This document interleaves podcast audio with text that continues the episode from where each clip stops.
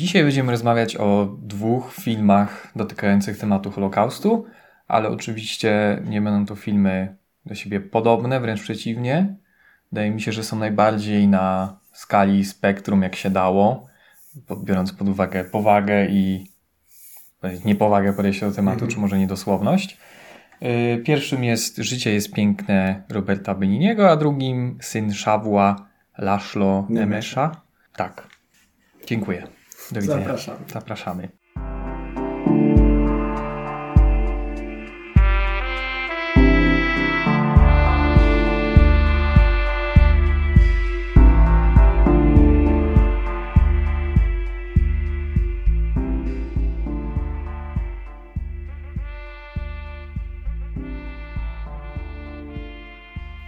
Życie jest piękne.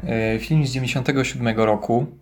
Włoska produkcja, e, chociaż ja sam myślałem, że jest amerykańska, bo jestem zdziwiony, że, mhm. że nie jest po angielsku, ale się właśnie okazuje, że był robiony całości we Włoszech, potem dorobili amerykański dubbing, ale to już było nawet po Oscarach. E, a Streszczaństwa fabułę. Mm, film opowiada historię Guido, kelnera żydowskiego pochodzenia, który stara się użyć sobie życie mimo realiów faszystowskich Włoszech w latach 30. Yy, I film rozpoczyna się jako taka slapstickowa komedia romantyczna, mm, by w drugiej części przenieść się do realiów obozu koncentracyjnego, ale jednocześnie nie zmieniając swojego tonalnego wydźwięku. Yy, mhm. Czyli zaczynamy jako komedia, zaczynamy jako slapstick, yy, potem realia zmieniają się dosyć mocno, a, a ta forma pozostaje mimo, mimo oczywistego horroru obozu. No to brzmi bardzo karkołomnie jako, jako pomysł w ogóle na film. Tak, no, tak. Jak większość filmów o Holokauście, tak naprawdę jest ten problem jakiś moralny przedstawienia tego i zabrania się za temat, opowiadania o tym niewyobrażalnym. Yy, a tutaj kompletnie zrzuca się chęć otworzenia realizmu, czy też nawet jakiegoś takiego emocjonalnego realizmu, bo mhm.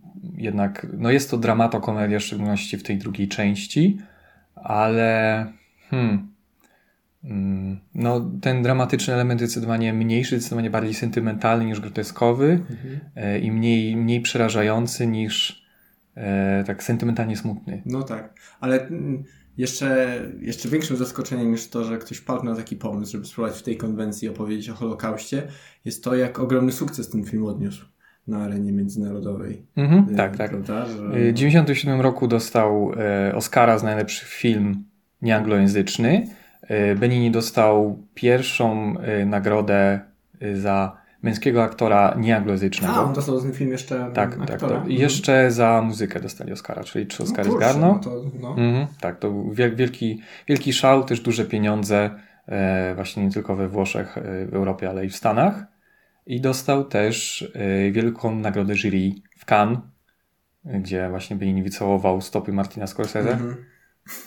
Przy każdym odbieraniu nagród robił jakieś show tam tak, też. Tak, tak. Na Oscarach też chodził po oparciach siedzeń, tak, tak, tak, po głowach. Mhm, dokładnie. No, no to jest to, no tak jak powiedziałem, jest to, jest to bardzo zaskakujące, szczególnie właśnie biorąc pod uwagę to, jak, się, jak ten film się ogląda dzisiaj. I zastanawiam się, na ile ten dzisiejszy odbiór takiego powiedzmy przeciętnego odbiorcy mhm. różni się od tego 20 lat temu. Przecież to się nie wydaje aż, aż tak odległy czas. Nie wydaje się też, żeby w, w, w ciągu ostatnich 20 lat e, podejście do samego wydarzenia historycznego, jakim był mhm. Holokaust, uległo tak gruntownej przemianie, żeby. Znaczy, też mówię tutaj o swoim może odbiorze filmu Beniniego. Nie wiem, trudno jest teraz zbadać, powiedzmy, powszechny odbiór tego filmu, no bo właściwie Życie jest piękne to film, który większość ludzi widziało no te 20 lat temu. Tak, tak i on dalej jest, można by powiedzieć, w takim zestawieniu najlepszych filmów, mm jakieś tam czołówki Filmwebu, czołówka filmów Jana Pawła II. Tak. On się tam znajduje jako właśnie taka ważna, ważna wiadomość na trudny temat, ale nie podana w trudny sposób, mm co jest właśnie samo w sobie kontrowersyjne tak naprawdę. No bo... tak. I nie, nie, nie możemy przewidzieć, jak e, ten film byłby odbierany, gdyby teraz trafił do kin. -hmm. Myślę, że, ale myślę, że wywołałby zgoła, e, zgoła inną dyskusję. No, wtedy, wtedy, kiedy był, e, kiedy miał swoją premierę, też były problemy. Właśnie miał premierę w Cannes i część krytyków jakby absolutnie go odrzuciła jakby przez samą konwencję filmu. Mm -hmm. twierdząc, że to infantylizuje cierpienie, cierpienie tych ludzi, nie pokazuje Holokaustu w jakimś prawdziwym obliczu, a tworzy z niego rozrywkę, nie oddając sprawiedliwości temu, co się wydarzyło. Mhm. Ale była to raczej mniejszość, która w, ostatecznie została zagłuszona przez, yy, przez, przez osoby, które były po prostu entuzjastów, entuzjastów właśnie. podejścia. No, jest to ciekawe, bo mm, już w ogóle sama struktura tego filmu jest ciekawa, bo ja pierwszy raz oglądałem chyba ten film, kiedy byłem jeszcze w podstawówce. Myślę, że każdy w telewizji. Tak, tak, tak. I zapamiętałem go jednak jako głównie film osadzony w obozie. Mm, mm, I byłem bardzo zaskoczony teraz, że dokładnie pół filmu y, dzieje się w jednym z włoskich miasteczek. E, I, I właśnie jest osadzony mocno w konwencji takiej komedii romantycznej gdzieś tam tylko z elementami mm, właściwie tej jakiej, jakiegoś komentarza politycznego, społecznego i tak dalej, która też jest też w humorystyczny sposób przedstawiona. Tak, to też jest ciekawe, że e, nie widzimy tego od początku tak naprawdę, nie wiemy czym jest ten film. Tak. E, na początku te elementy tego faszyzmu i rasizmu, one się powoli wynurzają, mhm. ale jeśli nie mamy jakiegoś kontekstu historycznego, nie, nie wiemy do końca o czym jest ten film, to nie wiemy tego od początku, to powoli tak. narasta. I wydaje mi się, że w 97 mogli znaleźć się widzowie, którzy byli szczerze zaskoczeni tym, co y, mhm. widzieli w drugiej połowie filmu, bo nawet przecież plakat tego filmu to jest Benini całujący tak, żonę tak, na rowerze, tak. prawda? Mhm, Życie mhm. jest piękne, mhm. tytuł też nie wskazuje na to i jest to, może to pełnić rolę zaskakującego zwrotu akcji, ale już właśnie może możemy chwilę poznać o tej pierwszej części filmu, bo ona też mi się wydaje interesująca. Poza tym, że no jest to w dużej mierze slapstickowa trochę komedia, który, który dzisiaj się już nie ogląda tak dobrze. Właśnie nie wiem, czy o tyle dobrze oglądało się ją w 1996 roku. Znaczy, to, to, to tu może warto mm, się pochylić nad samą postacią Beniniego, mm -hmm, bo mm -hmm. y, pewnie wiesz coś więcej na mm -hmm. ten temat, ale czy to, czy to był jakiś fenomen kulturowy tamtych czasów? Może wszyscy go uwielbiali i chodzili no, na filmy z nim? W sumie to, to, co widzisz, to trochę tym on jest. We Włoszech zaczął robić filmy pod koniec lat 80. Y, I właśnie to były komedie, gdzie Roberto był Roberto, przed kamerą i, i zrobił sporo hitów, y, aż, y, aż od początku swojej kariery, gdzieś 86 rok, z tego co -hmm. pamiętam, pierwszy film do, y, do tego 96 roku. Zrobił około 5-6 filmów, z których praktycznie każdy był sukcesem Ale kasowym. Ale zrobił, masz na myśli reżyserował? Tak, reżyserował, pisał scenariusze, -hmm. potem zaczął je robić na podstawie scenariuszy kogoś, z kim współpracował, nie pamiętam już nazwiska. Yy, aż, aż tak naprawdę do tego życia, które jest piękne, które było największym sukcesem, w szczególności międzynarodowym. Mhm. Yy, a potem zrobił Pinokia, którym nie wiem, czy wielu ludzi pamięta, z tak, lat no, tysięcznych, jak, jak dostał yy, wcześniej Oscary, tak dostał Wysyp Złotych Malin. Mhm. Film był najdroższą w ogóle włoską produkcją w historii. Był straszną klapą. Chociaż Włosi na niego poszli, to za granicą już, już się kompletnie nie udało. Potem zrobił jeszcze jeden film o początkach wojny w Iranie, o. gdzie grał też ze swoją żoną, jak zawsze. Mhm. Y, I to już był, była jego ostatnia reżyserska produkcja. Potem zajął się czegoś, czymś w stylu y, stand-upu, gdzie on był sam na scenie y, i czytał boską komedię Aligheriego, Dantego i i to, to był jego rodzaj jakiegoś -hmm. takiego przedsięwzięcia artystycznego. Teraz zagrał w, w nowej wersji Nowym Pinokia. No i w sumie jest taką gwiazdą, -hmm. jest wpisany w jakiś tam panteon w ogóle po życiu, yy, po pięknym życiu został ogłoszony bohaterem narodowym we Włoszech i tak dalej. Był ogromny sukces. Yy, ale no, zasadniczo zawsze był, zawsze był komediantem. Z tego słynął i w sumie ten film jest takim zwieńczeniem tak naprawdę -hmm. jego jakiś opus magnum tego, co robił od mhm. początku. No dobra, i y, pierwsza część właśnie y, filmu Życie jest piękne. Y, powiedzmy, komediowy ton utrzymuje się rzeczywiście przez cały film, a w, w pierwszej części bo interesowało mnie to właśnie, jak, jak przedstawiony jest, jak przedstawione są te narastające nastroje faszystowskie i to coraz taka mhm. ciaśniejsza, coraz bardziej duszna atmosfera, chociaż tego akurat, że jest duszna w tym filmie nie czuć, ale no wydaje mi się, że Benini sięga do takich dosyć prostych środków, mówiąc o, o tej ówczesnej rzeczywistości. Tam no, na przykład mamy postać jego chyba pracodawcy, który ma dwójkę, dwóch chłopców. Jeden się nazywa Benino, Benito, drugi Adolf. I Też jest ciekawe historycznie, czy to zastanawiałem się, na ile ma to sens, bo to wszystko się dzieje przynajmniej jakieś 7 lat przed wojną. No tak, a te dzieci już mają kilka lat. Tak. Kiedy one się urodziły, to jeszcze... Nie, nie, sądzę, że Adolf Hitler był jeszcze wtedy na tle popularny. No tak, dopiero zaczynał. na tyle, żeby nazywać po nim dzieci. Tak. Zresztą to, no wiadomo, to mhm. są skróty tak, tak, tak. i to dosyć mocne, nie? Ale, ale um, właśnie mamy właściwie ten element, mamy kwestię y, chyba inspektora czy prefekta z Rzymu, mm -hmm, który mm -hmm. przyjeżdża na wizytację do szkoły i Roberto robi całe show, wyśmiewając ten. E, to jest taka ciekawa scena, kiedy Roberto na apelu szkolnym mm, wyśmiewa ideał rasy aryjskiej. Mm -hmm. Znaczy właściwie pokazuje na sobie, na swojej urodzie ideał rasy aryjskiej. No to są takie dosyć... Mm, hmm.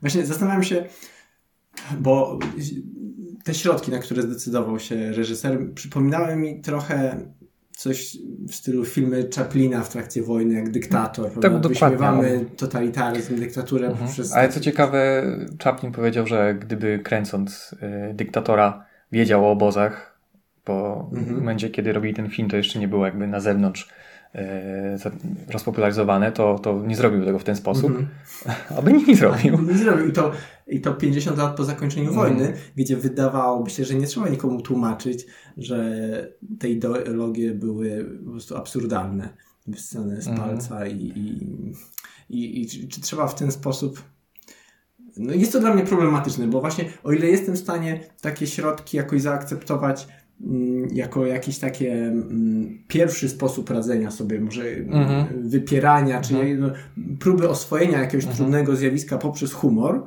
tak wydawało się, że 50 lat po wyzwoleniu obozu Auschwitz stać nas już na troszkę bardziej pogłębione, mm, pogłębione środki. Tak też można powiedzieć, że co innego jest potrzebne, że chyba tak. potrzebne jest więcej tego realizmu, żeby jakoś przywołać coś, co jest trochę zwietrzałe, szczególnie dla pokoleń, które nie miały z tym tak naprawdę żadnego kontaktu.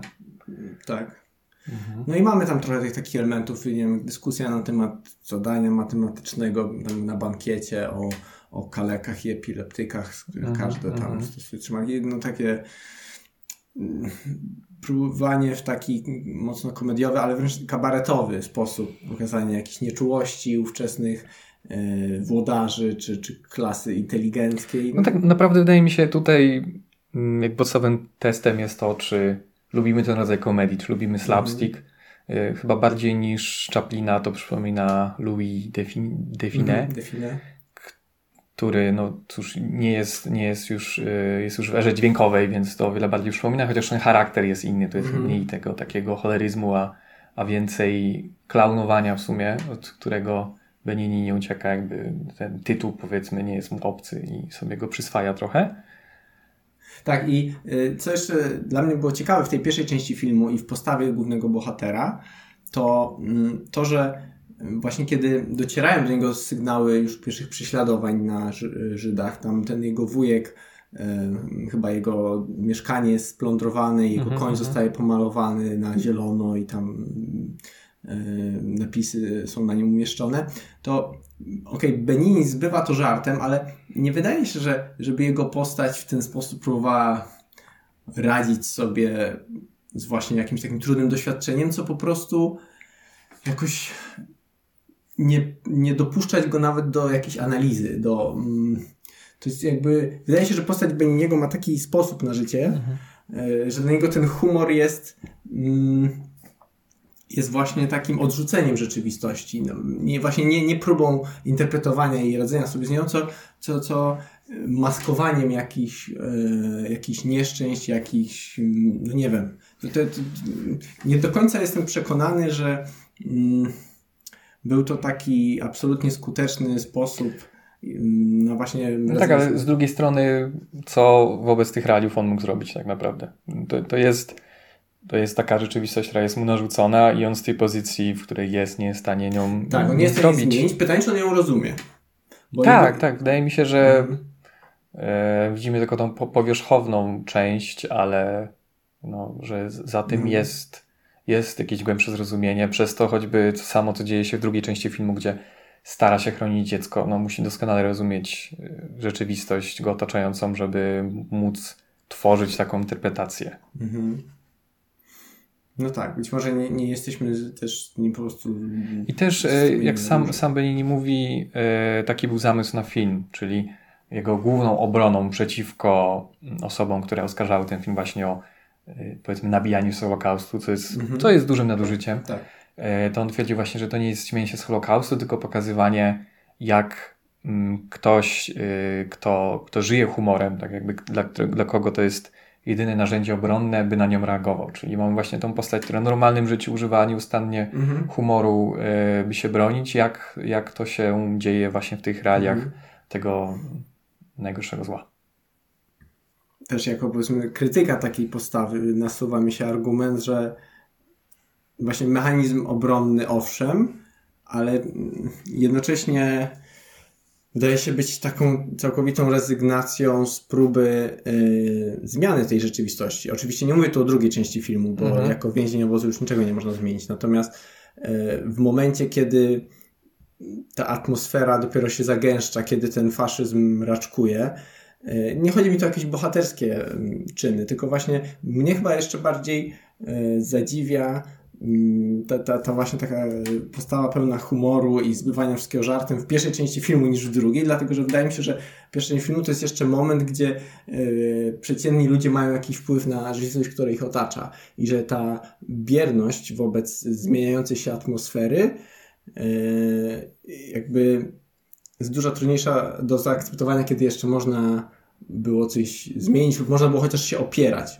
No mhm. to jest, tylko jakby tak rzucam, że to właściwie po powtórnym, e, czyli trzecim już e, seansie życia, życie jest piękne, gdzieś mi się nasunęło. Ale ja rozumiem, że w tym filmie to ta pierwsza część ma jednak taką funkcję, żeby tłumaczyć w pewnym sensie zachowanie też bohatera w drugiej części. Ona jest troszeczkę podporządkowana, wydaje mi się, żeby po prostu nakreślić, że tak jak powiedziałeś, sposobem tego bohatera na radzenie sobie z trudną rzeczywistością jest użycie humoru. Tak i też mi się wydaje, że on miał reprezentować y, takiego everymana, mhm. kogoś, kto po prostu stara się prowadzić swoje życie, cieszyć nim pełni i on nie jest żadnym bohaterem, żadnym działaczem mhm. ruchu oporu, tylko on po prostu stara się funkcjonować w rzeczywistości, która jest mu narzucona. Mhm.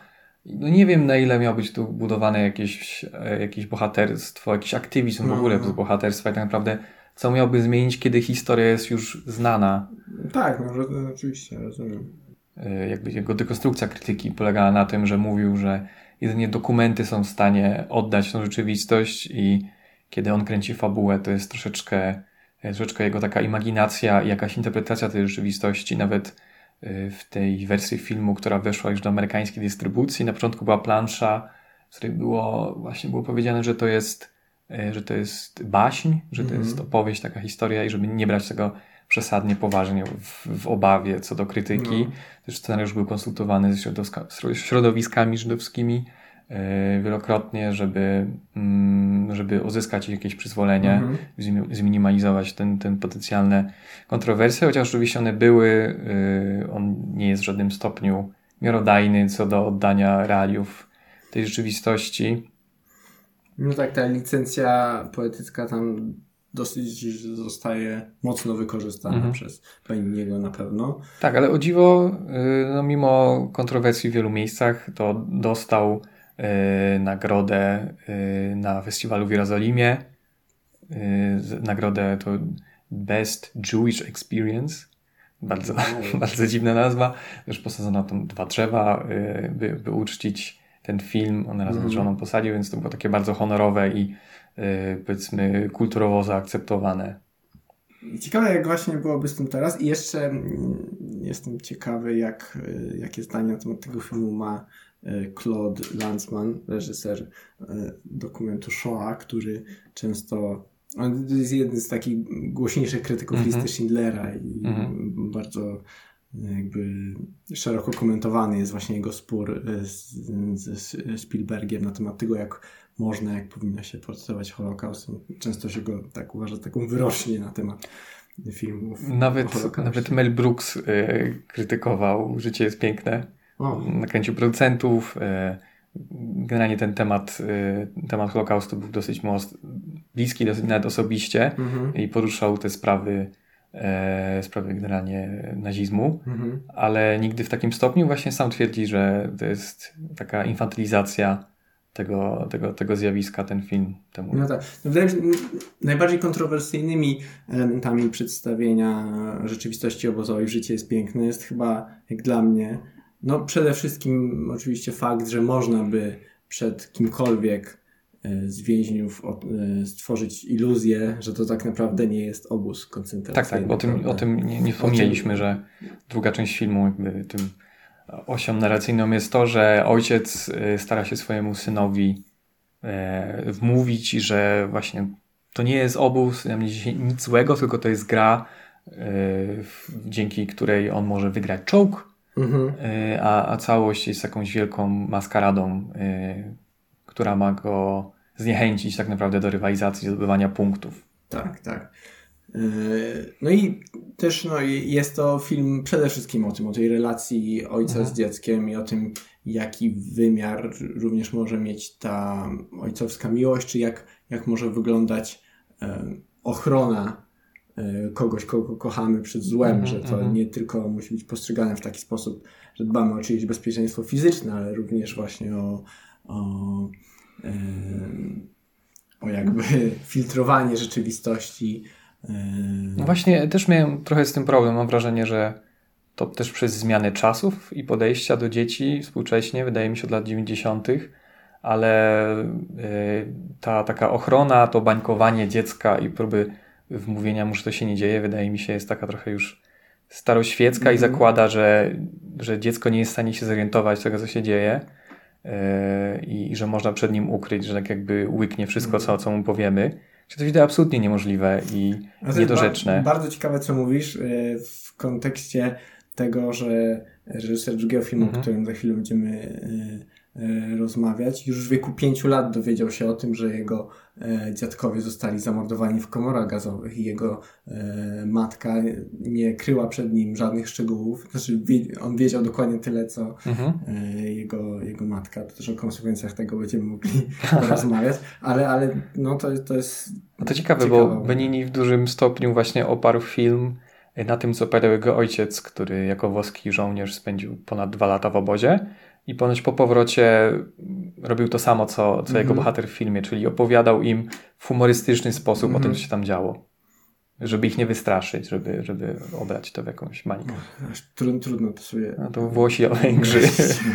No tak, to, tak. E, odbiega, e, odbieganie od rzeczywistości w ten sposób, e, w przedstawieniu tej obozowej, w, w obozowych realiów, no jak dla mnie można uznać za usprawiedliwiony, który spełnia jakiś cel narracyjny, ale ciekawią mnie też e, te elementy, których wcale nie trzeba było przekłamywać względem rzeczywistości, a jednak się z jakichś e, powodów reżyser na to zdecydował, ale najbardziej zaskakująca dla mnie chyba była przedostatnia scena, gdzie amerykańskie czołgi wjeżdżają do obozu, który jest e, według mnie wyraziście wzorowany na Auschwitz-Birkenau a to, to, to, nie, to nie jest prawda. Znaczy ja wiem, że on tam nie był kręcony, ale...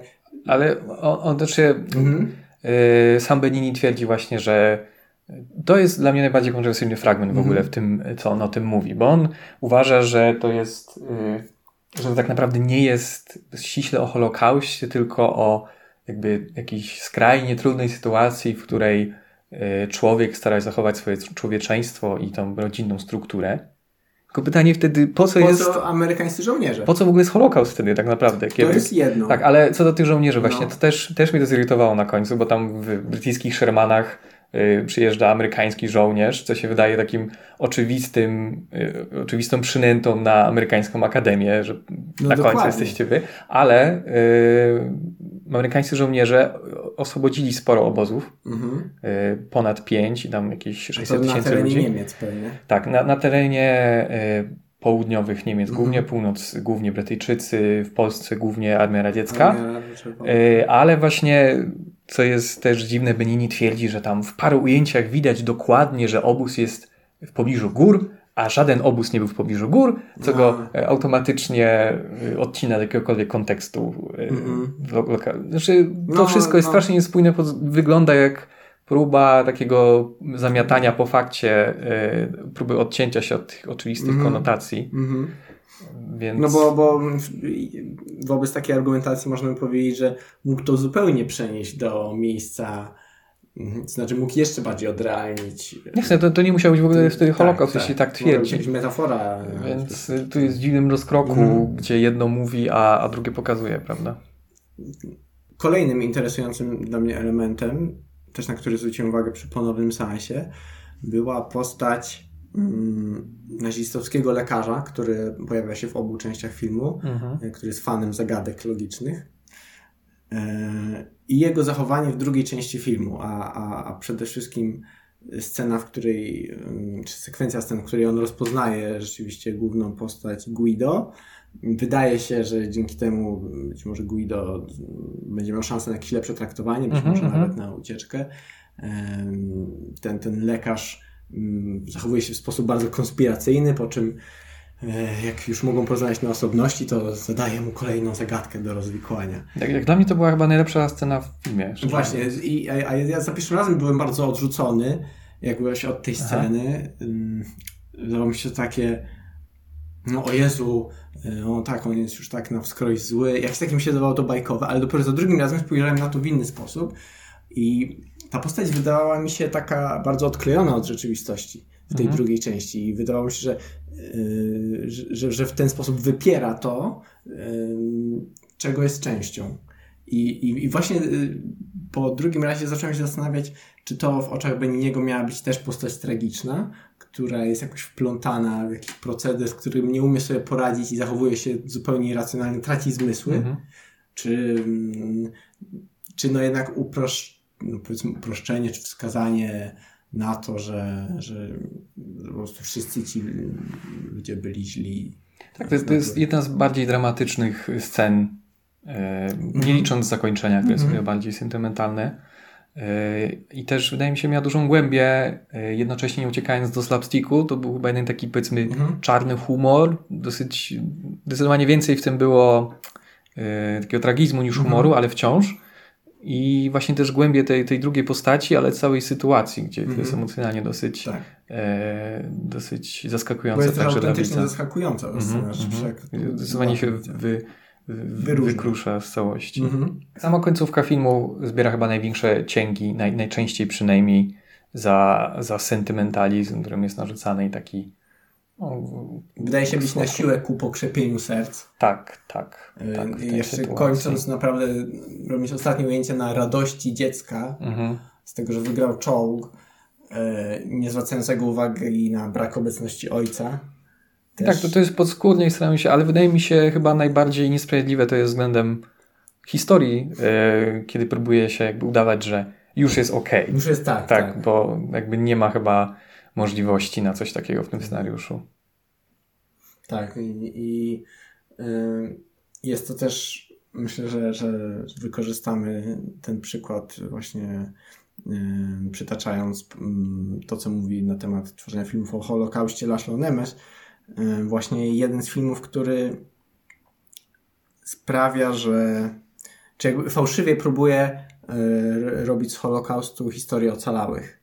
Historię o właśnie przetrwaniu i o, mhm. o, o, o, tych, którym się udało.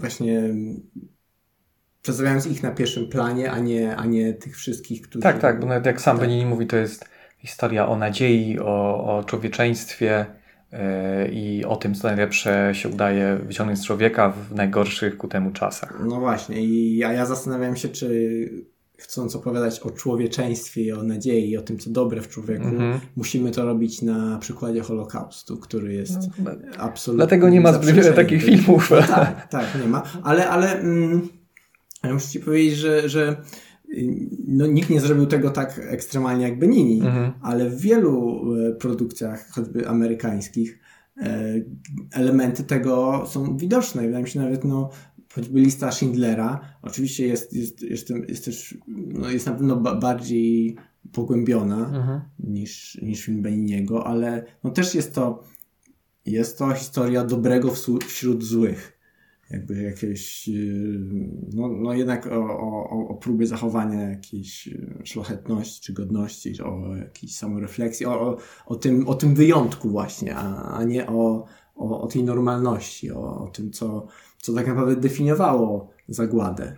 Tak właśnie, bo wydaje mi się też istotne jest, jeśli mówimy o tym względem właśnie historycznego wydarzenia, to jaką, jaką funkcję te filmy spełniają, bo film Beniniego zakłada, że my już dużo wiemy o tym tak naprawdę, y, już trochę nawet może mamy dość tego okrucieństwa mm i on sam mówi, że im mniej pokaże, tym lepiej, bo zostaje wyobraźni, że są tylko takie ślady tego, tego okrucieństwa i sobie to, to wyciągamy. No ale właśnie kiedy kręcimy film tak dużo lat po tym, co się zdarzyło, oglądają go młode pokolenia, yy, które no często, choć nie jest to wskazane, będą czerpać wiedzę z tego filmu, to w jakimś stopniu to nie oddaje sprawiedliwości temu mm. wydarzeniu, które się nagłaśnia i, i, i, jakoś na nie wskazuje, to, to czy może mówi o nim w, w, sposób, który jest fair. Mm. A chyba Nemesz podchodzi do tego zgoła odwrotnie. No, tak, zgoła inaczej. Być może jest to też już różnica jakaś pokoleniowa. E, tak, ponieważ film Syn Szawła to, to debiut pełnometrażowy węgierskiego reżysera Laszlo e, Nemesza. E, film, który też jest dosyć mocno zakorzeniony w osobistym doświadczeniu reżysera, mimo że e, w momencie reżyserowania miał on około 30 lat. Natomiast mówi często o tym, że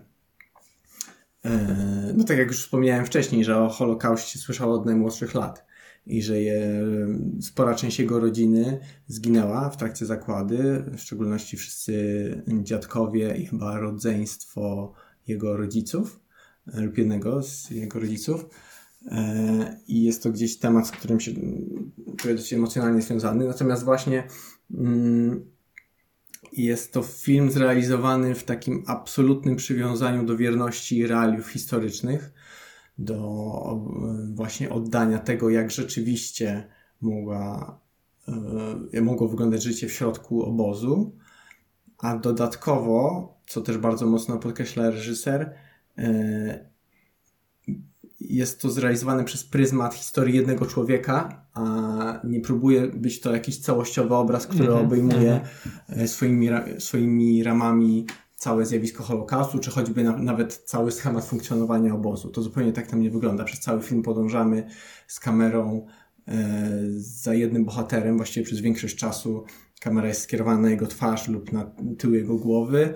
Mm, kręcone jest, e, zdjęcia są kręcone w wąskim e, formacie e, takim 4 na 3 powiedzmy mm -hmm, i również dosyć jest płytka ostrość. Mamy takie, tak, tak. Jak to, mm, taka portre, takie, takie portretowe zdjęcia, gdzie właśnie zawsze ostra jest twarz mm -hmm. bohatera, ciała bohatera, natomiast to, co on widzi lub jego tło jest, jest, jest rozmyte. Też jest takim trochę master shotowym, powiedzmy, charakterze, gdzie to ciągle za nim płynie praktycznie. Tak, tak. Ten film to jest e, około 80, 85 ujęć, z tego co pamiętam. Mm -hmm. One są średnio od 1 do 4 minut, ale rzeczywiście mm -hmm, cięć się też tak nie czuję, bo, tak, tak.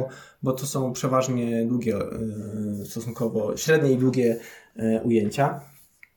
E, zresztą Laszlo Nemes był reżyserem Belitara w trakcie produkcji na Człowieka z Londynu. Mm. I właśnie zresztą to wtedy... był bardzo młody jeszcze. Tak. Yy, natomiast widać w nim te elementy sztuki tarowskiej, to podążanie za bohaterem. Yy, no w ogóle myślę, że, że dosyć... no, nastrojowo to. Tak, jest... no zresztą sam sobie mówi jako wyznawcy szkoły mm -hmm. tarowskiej, ale właśnie w trakcie pracy nad człowiekiem z Londynu natknął się na książkę. Mm, ona nie jest przetłumaczona na polski, w oryginale się nazywa The Scrolls of Auschwitz i to jest zbiór yy, zapisków członków Sonderkommando właśnie odnalezionych na terenie e, obozu. E, I właśnie wokół Sonderkommando i w ogóle tematem Sonderkommando najbardziej jakby zainteresował się reżyserem mm -hmm, najmocniej, mm -hmm. ponieważ jest to również element Holokaustu, o którym przez długi czas mówiło się stosunkowo mało. Sonderkommando to była wybrana część więźniów, która właściwie pełniła, była od, od no można to nazwać od brudnej roboty, po prostu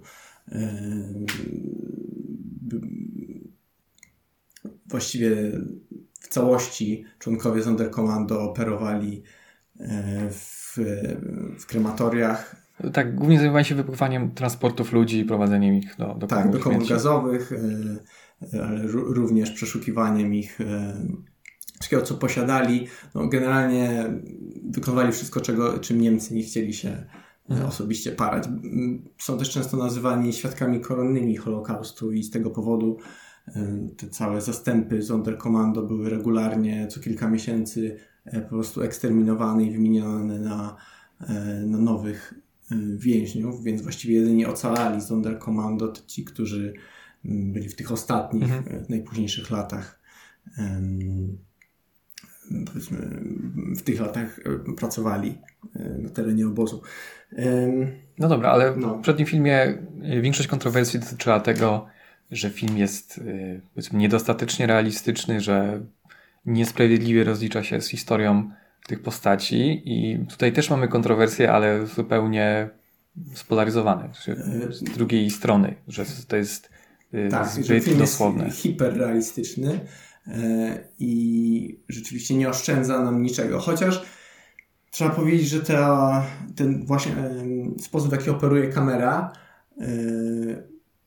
no jednak mm, myślę, że nie można tego nazwać tego podejścia Nemesza jakąś pornografią przemocy, ponieważ no jednak e, bardzo dużą rolę pełni tu też to, co sobie wyobrażamy, ponieważ no jednak kadr jest przez większość czasu wypełniony twarzą głównego bohatera.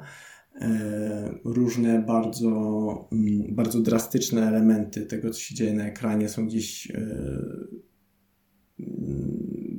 trochę rozmazane. Tak, tak. Jest ciekawe, że to nigdy nie jest pierwszy plan, tak. ale za to to jest cały czas drugi plan, czyli tak. nie jesteśmy eksponowani, nie ma takich szokerów y, tej przemocy, czegoś, co nam wyskakuje i jest mhm. okropne, tylko to okropieństwo jest nieustannie w tle. Gdzieś tam w tle, dokładnie. A do tego jeszcze dochodzi e, bardzo pieczołowicie przygotowana warstwa dźwiękowa. Film był przez 5 mm, miesięcy mm. w, w, postprodukcji. Um, nie dość, że tam jest są dialogi w ośmiu językach w tle. To takie aha, trzecio, czwarto jest dużo polskiego. Postaci. Jest sporo polskiego. No, starali się oddać aha. jakby rzeczywisty mhm. stosunek y, częstotliwości występowania języków, które tam y, rzeczywiście były i, i też Nemesz mówi o takim efekcie wieży Babel, na którym mhm, y, zależało, więc tego jest sporo, ale też dialogi to jedno, no ale wszystkie odgłosy maszynerii, dużo nagłych wystrzałów albo okrzyków jakichś cierpienia, czy mm, po prostu jeżące włosy na głowie e, odgłosy ludzi walących drzwi komory mm -hmm, gazowej. To są mm -hmm. rzeczy, które wydaje się jeszcze mocniej oddziaływują na widza emocjonalnie niż te mm, właśnie elementy takie wizualne, które widzimy na drugim planie, gdzieś e, trochę rozmazane. Ale no, E, bądź co bądź film nie oszczędza widza w tym, w tym względzie. I mm, kontrowersji może trochę było, natomiast e, szczerze mówiąc, kiedy wczytywałem zarzuty przeciwko temu filmowi, to spotkałem się z jakby jasno wyrażonymi zarzutami przeciwko temu, że na przykład na ekranie widzimy martwe nagie ciała. Mhm. Mm, co raczej E, wobec tego, czy w ogóle reżyser ma prawo tak mocno i tak namacalnie wciągać widza w środek wydarzeń, których i tak widz nie jest w stanie do końca zrozumieć. Tak, tak. Czy, czy próba pokazania tak. tego, co niewyobrażalne. Tak, tak i tu najbardziej wokalną chyba krytyczką właśnie tego podejścia Nemesza była niemiecka pani krytyk Verena Lojkę, prawdopodobnie, która właśnie nawet w Cannes chyba podczas Q&A mhm. E, głośno pytała o to, czy czy ktoś z oglądających umie sobie wyobrazić stosunek reżysera do aktorów na planie, albo stosunek, jaki aktorzy mieli do granych przez nie postaci i argumentowała, że e, no, Holokaust jest objęty pewnym tabu nie bez powodu i być może powinno tak zostać. E, niemniej jednak jej opinia nie jest, nie jest przeważająca. Jednak e, te, te opinie mm, absolutnie krytyczne w ogóle do podejmowania próby tego, co zrobił Nemesz, są, są w, w dużo większej mniejszości mm -hmm, niż, niż to ma miejsce na przykład w przypadku Beniniego. Mm -hmm. e, tak, no tutaj m, wydaje mi się, że Syn Szawła jest też filmem dosyć mocno takim duchowym, nawet religijnym. Można go tak, a przynajmniej można go odczytać w tym kluczu. I tutaj chyba ciekawie jest zestawić trochę, jak ten film rozumie Nemesz, a jak e, rozumie swoją rolę odtwórca głównej postaci, mm -hmm, czyli mm -hmm. Geza Röhrig, bo właśnie Geza mm, przez jakiś czas, on w ogóle nie jest aktorem profesjonalnym, mm -hmm. on jest mm, poetą, który też od dawna interesował się tematem Holokaustu i pisał na ten temat wiersze i mm, jest to jakaś tam istotna część jego życia. I też po wizycie w Auschwitz, on trochę mieszkał w Polsce, a potem jak mm, złożył wizytę w Auschwitz, zdecydował się w ogóle na zostanie hasydą. E, tak, i zamieszkał w Brooklynie i jest mhm. praktykującym e, Żydem i bardzo mocno mm, właśnie odbiera ten film w takich kategoriach religijnych. Znaczy on w ogóle o całym mm, zdarzeniu Holokaustu dużo myśli pod takim właśnie kątem, jak to połączyć religijnością, albo co to mówi na temat obecności Boga i tak dalej. Natomiast dla Nemesza w jego wypowiedziach raczej wybrzmiewa to, że dla niego jest to film o jakby ocalaniu lub poszukiwaniu resztek humanizmu. Że może tu też warto nadmienić, że właściwie główną osią fabularną w Synu Szawła jest to, że e, główny bohater Szaweł postanawia e, za wszelką cenę pochować w obrządku żydowskim jednego jedną z ofiar właśnie mm, zagazowaną w komorze. Mianowicie e, małego chłopca, który, który przeżył gazowanie, ale później został zaduszony przez, przez niemieckiego oficera. I robi to wbrew no, jakby wszelkim okolicznościom, e, to też bardzo, bardzo jakby zagmatwanym i, i, i dramatycznym. I, I wydaje się, wydaje mi się, że pierwszy odbiór tego filmu jest w ogóle na pewno utrudnia zrozumienie postawy bohatera. Nie wiem, jak to miałeś, nie wiem, czy pamiętasz swój odbiór za pierwszym razem, ale e, też jak rozmawiałem z ludźmi po pierwszym seansie, to chyba mm, to była dla nich największa trudność, żeby, żeby odrzucić takie kibicowanie bohaterowi w tym, żeby przeżył, żeby, a spróbować -hmm, zrozumieć -hmm. jego motywację, że może on to nie jest jego nadrzędny cel przeżyć, tylko że najważniejsze dla niego jest wykonać jakąś tam um, powierzoną sobie samemu misję. Tak, i też yy, wydaje mi się, sam odbiór na pierwszy rzut nie jest niezbyt łatwy, bo ten film absolutnie tego nie ułatwia pod względem całej produkcji yy, i tego, jak on wygląda. Tego, że nie mhm. tak łatwo się wczuć w sytuację, śledzić fabułę.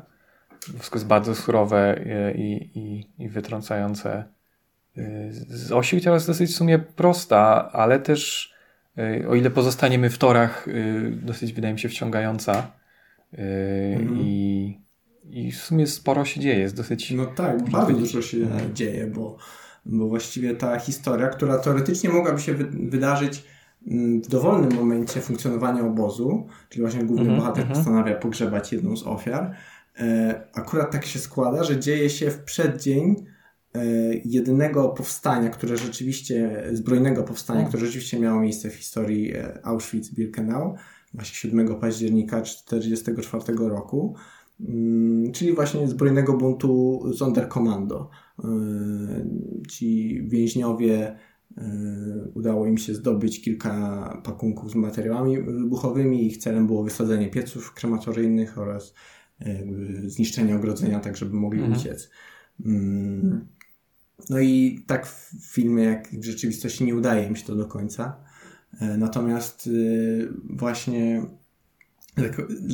to chyba najbardziej zaskakująca dla mnie rzecz, czy może nie wiem, czy najtrudniejsza do, odrobie, do obronienia, a zastanawiam się, czy na pewno potrzebna, to jest właśnie zderzenie tych dwóch rzeczy. Znaczy, czy, czy, czy rzeczywiście mm -hmm. ta główna oś fabularna związana z naszym głównym bohaterem i, i z tym, że mamy poznawać rzeczywistość obuzową przez pryzmat doświadczenia tego naszego bohatera, czy to musiało zostać wplątane też y, w, w tak powiedzmy widowiskową, troszkę sensacyjną historię. Tak, i jeszcze pojawia się jeden wątek historyczny, nie wiem ile to zbadałeś, ale zdjęcia.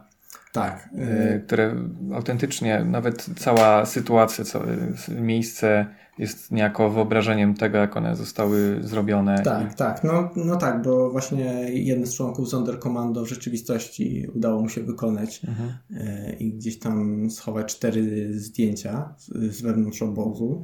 Natomiast to właśnie jest kolejna taka historyczny fakt, który reżyser e, bardzo usilnie próbuje umieścić w tej bardzo ograniczonej e, linii czasowej. Tak, mamy no. w sumie te trzy rzeczy, które są splecione w tym krótki czas. Tak, mam jedną fikcyjną i dwie rzeczywiste, mhm. i one są wplecione w te, w te linie kilkudziesięciu godzin. Mhm. I tutaj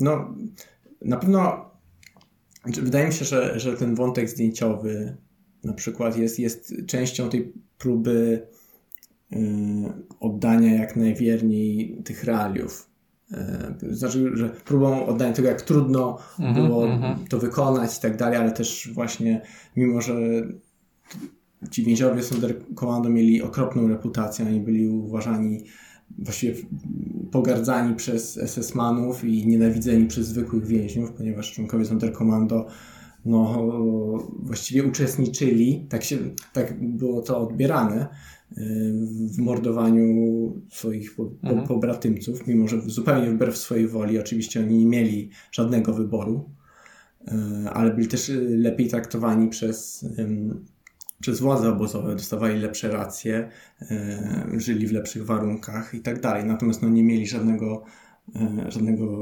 wyboru, jeśli chodzi o to, czy, czy chcą w tym uczestniczyć, czy nie. Alternatywą było tylko rozstrzelanie. No i właśnie mm, z jednej strony mamy tę wierność historyczną, na której tak zależało Nemeszowi, żeby oddać dobrze chaos, jaki panował w środku. I to się, mm, wydaje mi się, udało genialnie. Znaczy, to bardzo. Nie, nie widziałem chyba drugiego takiego filmu, któremu, któremu udaje się tak namacalnie i tak e, sensorycznie oddać wnętrze. Tak okropnego miejsca. Tak, bo się jest to tyle interesujące, że nie daje jakiegoś takiego przestrzennego wrażenia bycia tam, czy struktury tego, jak działa. Jesteśmy troszeczkę zagubieni tak. z tą kamerą za jego plecami. Mapy, dokładnie. Tak, ale dzięki temu chyba o wiele mocniej to oddziałuje na tak, bo, resztę zmysłów. bo przekazuje nam doświadczenie mhm. bohatera dużo bardziej niż e, w jakiś intelektualny sposób mhm. dostarcza informacji na, tego, tak, na temat tak. tego, jak, jak działa obóz. I, i wydaje mi się, że te funkcje ten film spełnia świetnie. Później mamy tę drugą warstwę, czyli właśnie taką osobistą podróż bohatera, gdzieś w poszukiwaniu no, wydaje mi się właśnie jakiś resztek humanizmu. No, to jest oczywiście myślę też taka rzecz może do osobistej interpretacji, e, ale, ale gdzieś próbowaniu zachowania właśnie jakiejś, jakiejś, jakiejś części człowieczeństwa w, w sytuacji, w której została ona powszechnie odebrana wszystkim. Yy, tak, właśnie... i to też wydaje mi się ciekawie tłumaczy nieracjonalność bohatera, bo mhm. całe, cała sytuacja jest na tyle nieracjonalna, że troszeczkę to się odwraca. Tak. Ale, ale jednak też trzeba zauważyć, że jest on bardzo odosobniony w swojej mhm. postawie. Tak, tak. Że jednak wszyscy, do, wszyscy więźniowie dookoła dążą przede wszystkim do tego, żeby się wydostać, żeby przeżyć. Mhm. E, a, a bohater wprost mówi, nawet chyba w którejś linii dialogowej, że my umarliśmy już dawno tak, tak. i że to nie o co tu chodzi.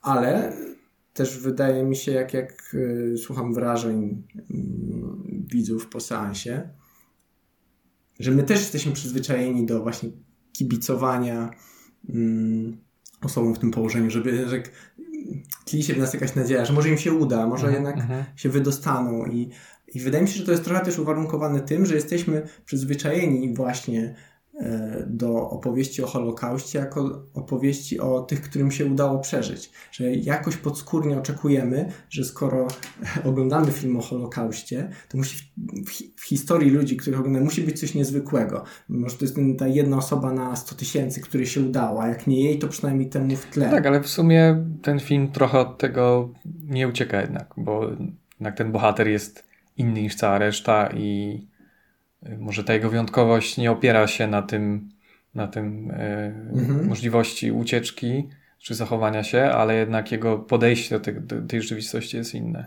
Tak, tylko tej wyjątkowości reżyser właśnie szuka gdzie indziej, Aha, okay. prawda? No, nie, mhm. nie, w, nie w bohaterskich czynach takich y, właśnie w udziale w zbrojnym powstaniu i, -hmm. i tak dalej, i, i nie mm, w zachowywaniu własnego życia, co bardziej zachowywaniu jakiejś własnej godności ludzkiej. I myślę, że, że, że to trochę wyróżnia. No w sumie to samo, samo możemy powiedzieć, że życie jest piękne tak naprawdę.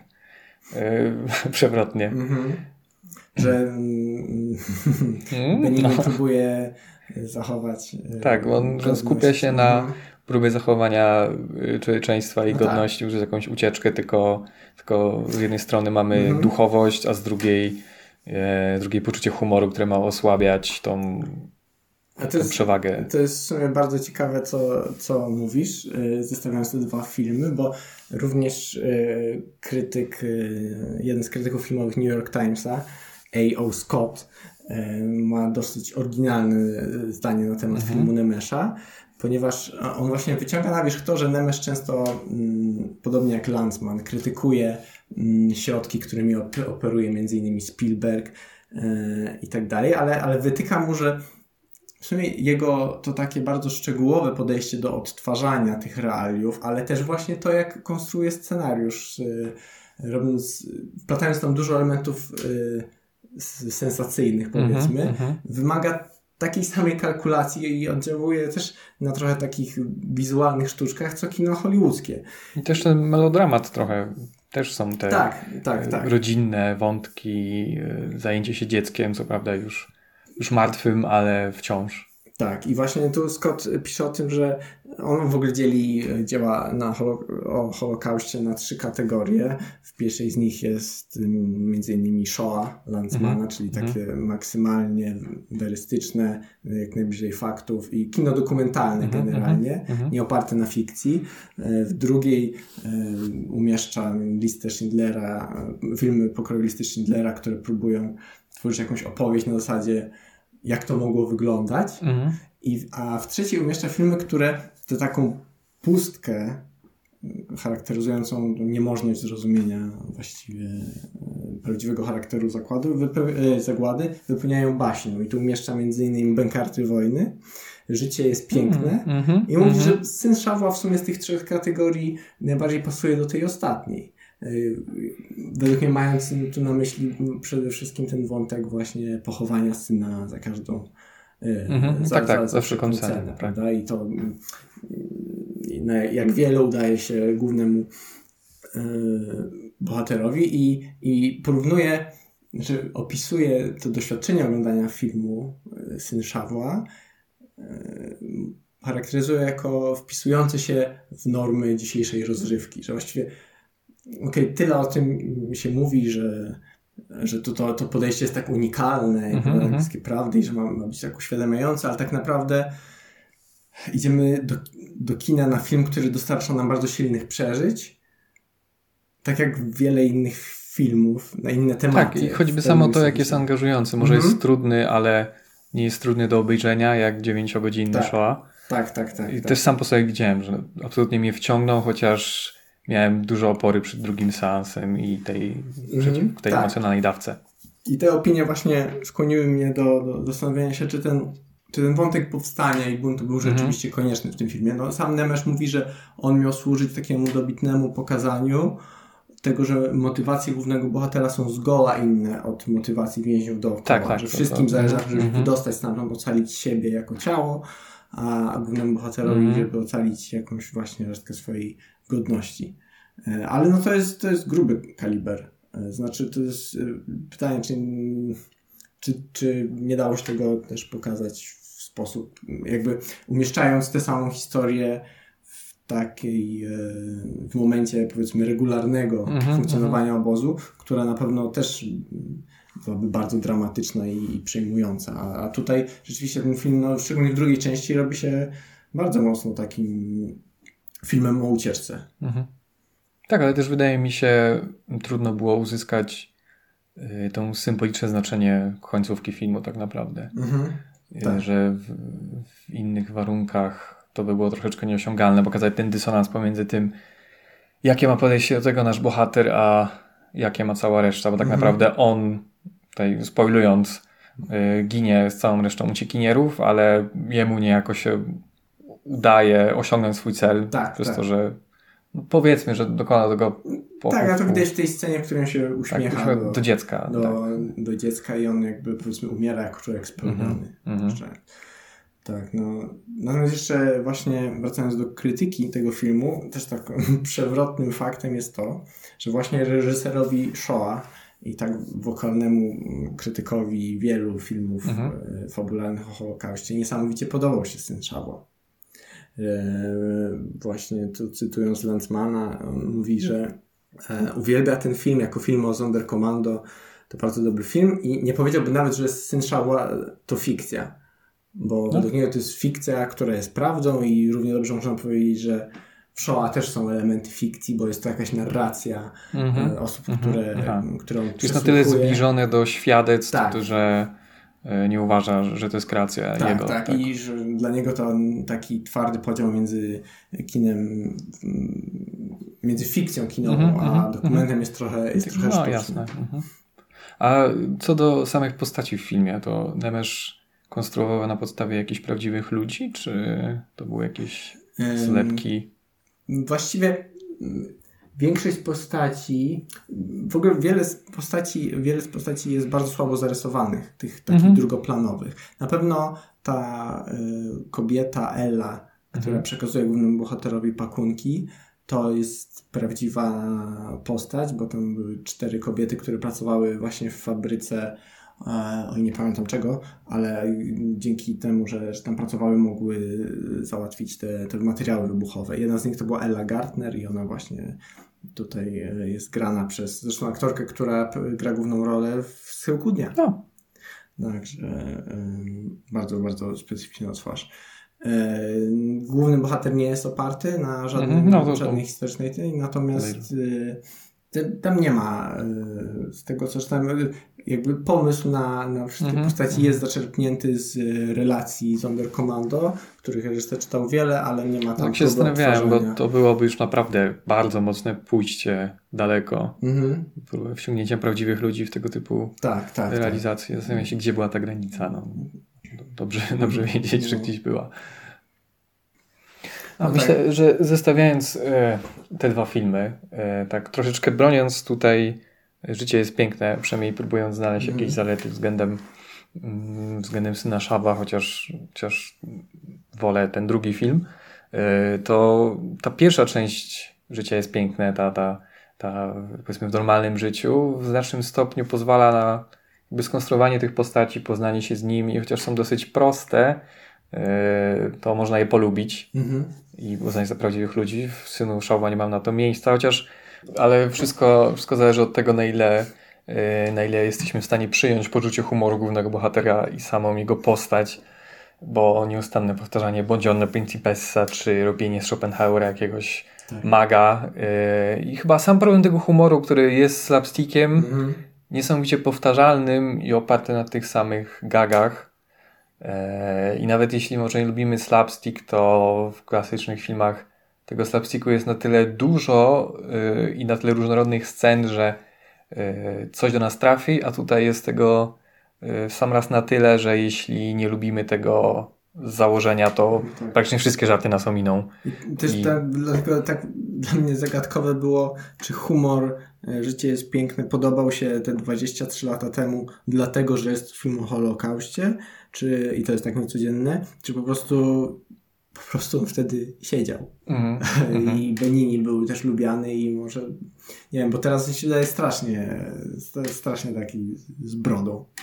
Tak, tak. I tym bardziej część zachowań, samo to tam e, momenty podrywu jego Jezu, do, do, tak, do jego tak, tak. przyszłej małżonki miały sporo znamion molestowania, molestowania e, podejście do dzieci i tak dalej. Troszeczkę się zestarzał właśnie w takim mhm. politycznym wymiarze. Tak. Mm. No i bardzo ciekawym jest fakt, że oba filmy, o których dzisiaj rozmawiamy, e, zdobyły Oscara za tak. anglojęzyczny na przestrzeni 18 lat. Wcale nie wydaje się tak dużo, a jednak Wydaje mi się, że, że sposób yy, mówienia o, o Holokauście, czy, czy wrażliwość widzów, czy może potrzeby widzów mhm. najwidoczniej uległy zmianie. Lista Schindlera też dostała Oscara? Tak. Yy, jakiegoś na pewno. Tak, no coś, no właśnie nie wiem, czy za najlepszy film.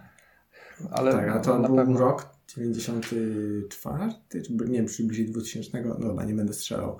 Mhm. Yy, ale no to trochę... Nie, no w sumie trochę można powiedzieć, że każda, yy, każdy fragment spektrum tych filmów w Holokauście jakoś tam zostało przez Akademię nagrodzony, chociaż wiadomo, że to znaczy, są ulubieńcy. Tak, chociaż, chociaż jest też no, dużo produkcji, które gdzieś tam przeszły bez echa. Wiem, że takim filmem, o, y, jednym z nielicznych filmów innych podruszających kwestie Sonderkommando jest na przykład The Grey Zone. Mhm. Zupełnie nie wiedziałem o tym filmie, a tam jest między innymi z Harvey Keitelem. No. I też jak amerykańska produkcja, ale chyba przyszła jakoś bez, bez echa i jak też widziałem fragmenty, nie, nie wydawała się szczególnie ani subtelna, ani, ani taka realistyczna właśnie. Raczej, raczej w stronę takiego trochę przeestetyzowanego kina e, obozowego. W sensie takim baśniowym? Nie, nie, bardziej po prostu takim, że widać, że to jest w studiu kręcone. Aha, aha, okay. Wszyscy są trochę za ładnie ubrani mhm, i tak dalej. Mhm. E, i, i tam mówienie po angielsku z akcentem i, i tak dalej. Aha. E, ale... Ciekawe, że właśnie to nie jest bardziej. Może to zależy od, od samego samej popularności filmu, na ile ma jakichś przeciwników, ale wydaje mi się, że to jest wyjątkowo, powiedzmy, mhm. nie, nie fair w stosunku do. No tak. W stosunku do ofiar. Może też właśnie zależy od tego, na jaki rynek potem trafia. Mhm, mhm. jeżeli na przykład właśnie taki mniej popularny film zostaje w obrębie Stanów, no to może, może to mm, nie, nie, nie, nie zburza, nie, nie, nie powoduje aż takich kontrowersji jak w Europie. Chociaż Też wydaje mi się, diaspora żydowska jest tam tak, spora. Dokładnie. Mm, to też mm, właśnie też o tym, jak, jak najwidoczniej zmieniły się potrzeby widzów y, przez te, przez te kilkanaście, dwadzieścia kilka lat.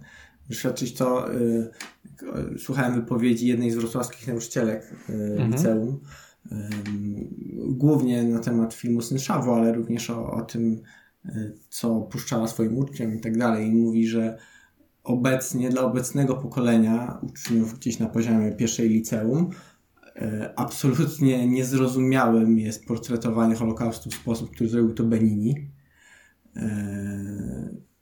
Jakby jest, no, gdzieś zupełnie wymyka się wrażliwość obecnego widza, ani, bo rzeczywiście ani to już teraz nie pełni rolę nie pełni funkcji komediowej, bo ten humor nie jest zabawny, ani... Powiedzmy to sobie. Powiedzmy to sobie e, tak otwarcie. No, ani nie przybliża nas do jakiejś wiedzy historycznej. E, I, I dla ludzi, którzy mają pierwsze lub jedno z pierwszych zetknięć z, mm. z filmowym obrazem takiego wydarzenia, chyba jest to rzeczywiście trudne do zrozumienia. Natomiast yy, równoważąc to, mówią o dużej potrzebie czy zrozumieniu i aprobacji dla filmów pokroju Syna Szawła, że tego typu filmy pozwalają im to, co znają tylko z kart podręczników jako mhm. fakty, po prostu jako rzeczy, o których wiemy, to pozwala to jak gdyby poczuć i zrozumieć w większym aspekcie. I wydaje się, mhm. że być może jak zbliżamy się coraz bardziej do setnej rocznicy y, wyzwolenia obozu i tracimy ostatnie, ostatnich świadków tamtych wydarzeń, tracimy to połączenie takie namacalne z przeszłością, to być może to będzie ta podstawowa funkcja, którą to kino będzie musiało spełniać. Znaczy nie mamy już sytuacji, że mamy przesyt filmów o Holokauście, którego być może, tak jak zasugerowałeś na początku, poniekąd y, efektem jest życie jest piękne, być może. No, nie, nawet nie, nie, nie, mówię o przesycie i o tym, że rzeczywiście tego mhm. było za dużo cały czas, tylko o, o jakiejś takiej potrzebie innego spojrzenia tak, tak. na sprawę. Teraz musimy chyba po prostu dbać, y, czy jest taka potrzeba, żeby, żeby o tym przypominać i żeby sprawia, żeby to było namacalne, żeby to nie był po prostu mhm. suchy fakt, suche daty. Też względem samych emocji, tak naprawdę, o czym mówiłeś, jak się zastanowimy o życiu jest piękne tak naprawdę, tutaj mamy no, ten humor, który może zadziałać bądź też nie, mhm. tak samo jak, jak z wszelkimi innymi emocjami w jakimkolwiek filmie. E, jakiś sentymentalizm i trochę tego smutku. Tam oczywiście mogą się pojawić łzy, jest, jest, są jawne straty i jakieś mhm. takie emocjonalne y, wychylenia, ale no, nie ma tych, nie wiem, podstawowych okropień z rzeczy, czy w ogóle doświadczeń, które. Wydaje mi się, że to jest największy zarzut, to, jak dla mhm. mnie, względem e, taki, taki historyczny, że nie mamy tego, tej beznadziei, e, mm. te, tego, takiej, takiej pustki, której nie da się wypowiedzieć, nawet nie ma próby Y, oczywiście nie opowiedzenia tego, to nie jest możliwe, ale chodzi o spojrzenia w tę stronę, mhm. że, że to jest wycięte. Mhm. Nawet nie chodzi o same, same groteskowe obrazy, które w jakiś sposób zapośredniczają. Jest jedna scena, życie jest piękne, y, taka bezpośrednia, gdzie widzimy ciała tam przez, przez dym, przez mgłę. Mhm. Czyli jednym słowem jakby e, nie zarzucasz życie jest piękne tego, że pewne rzeczy pokazuje w sposób groteskowy, co bardziej, że pewne rzeczy przemilcza lub ich nie pokazuje. Tak, tak, tak. Że, że tak, ten brak ten, jest bardziej... Że ta to, tonalność taka mhm. emocjonalna, doświadczeniowa yy, pomija, yy, pomija to, co tam było mhm. najgorsze. I, i, i sam, sam jakby... Hmm, zastanawiam się, jak mówisz, jeśli myślimy o tym filmie względem zaspokajania jakichś potrzeb tak bardzo pokoleniowo mhm. i y, my jako ludzie, ale to jako sam film po prostu pojedynczy, pojedyncza treść, kiedy odetniemy się w ogóle od tych historycznych wątków, y, to, to, to, wtedy, to wtedy trudno go tak naprawdę oceniać, bo po co by mu ten Holokaust miał być tylko komedią? No to wtedy ten mhm. film mógłby jak najbardziej pełnić tę rolę właśnie bardziej o relacji ojciec-syn lub o, tak, tak, o tej tak. ochronie emocjonalnej, ale to wtedy niepotrzebny nam jest Holokaust. Mhm tym. I, I, lepiej właściwie wtedy nie dotykać tematu Holokaustu.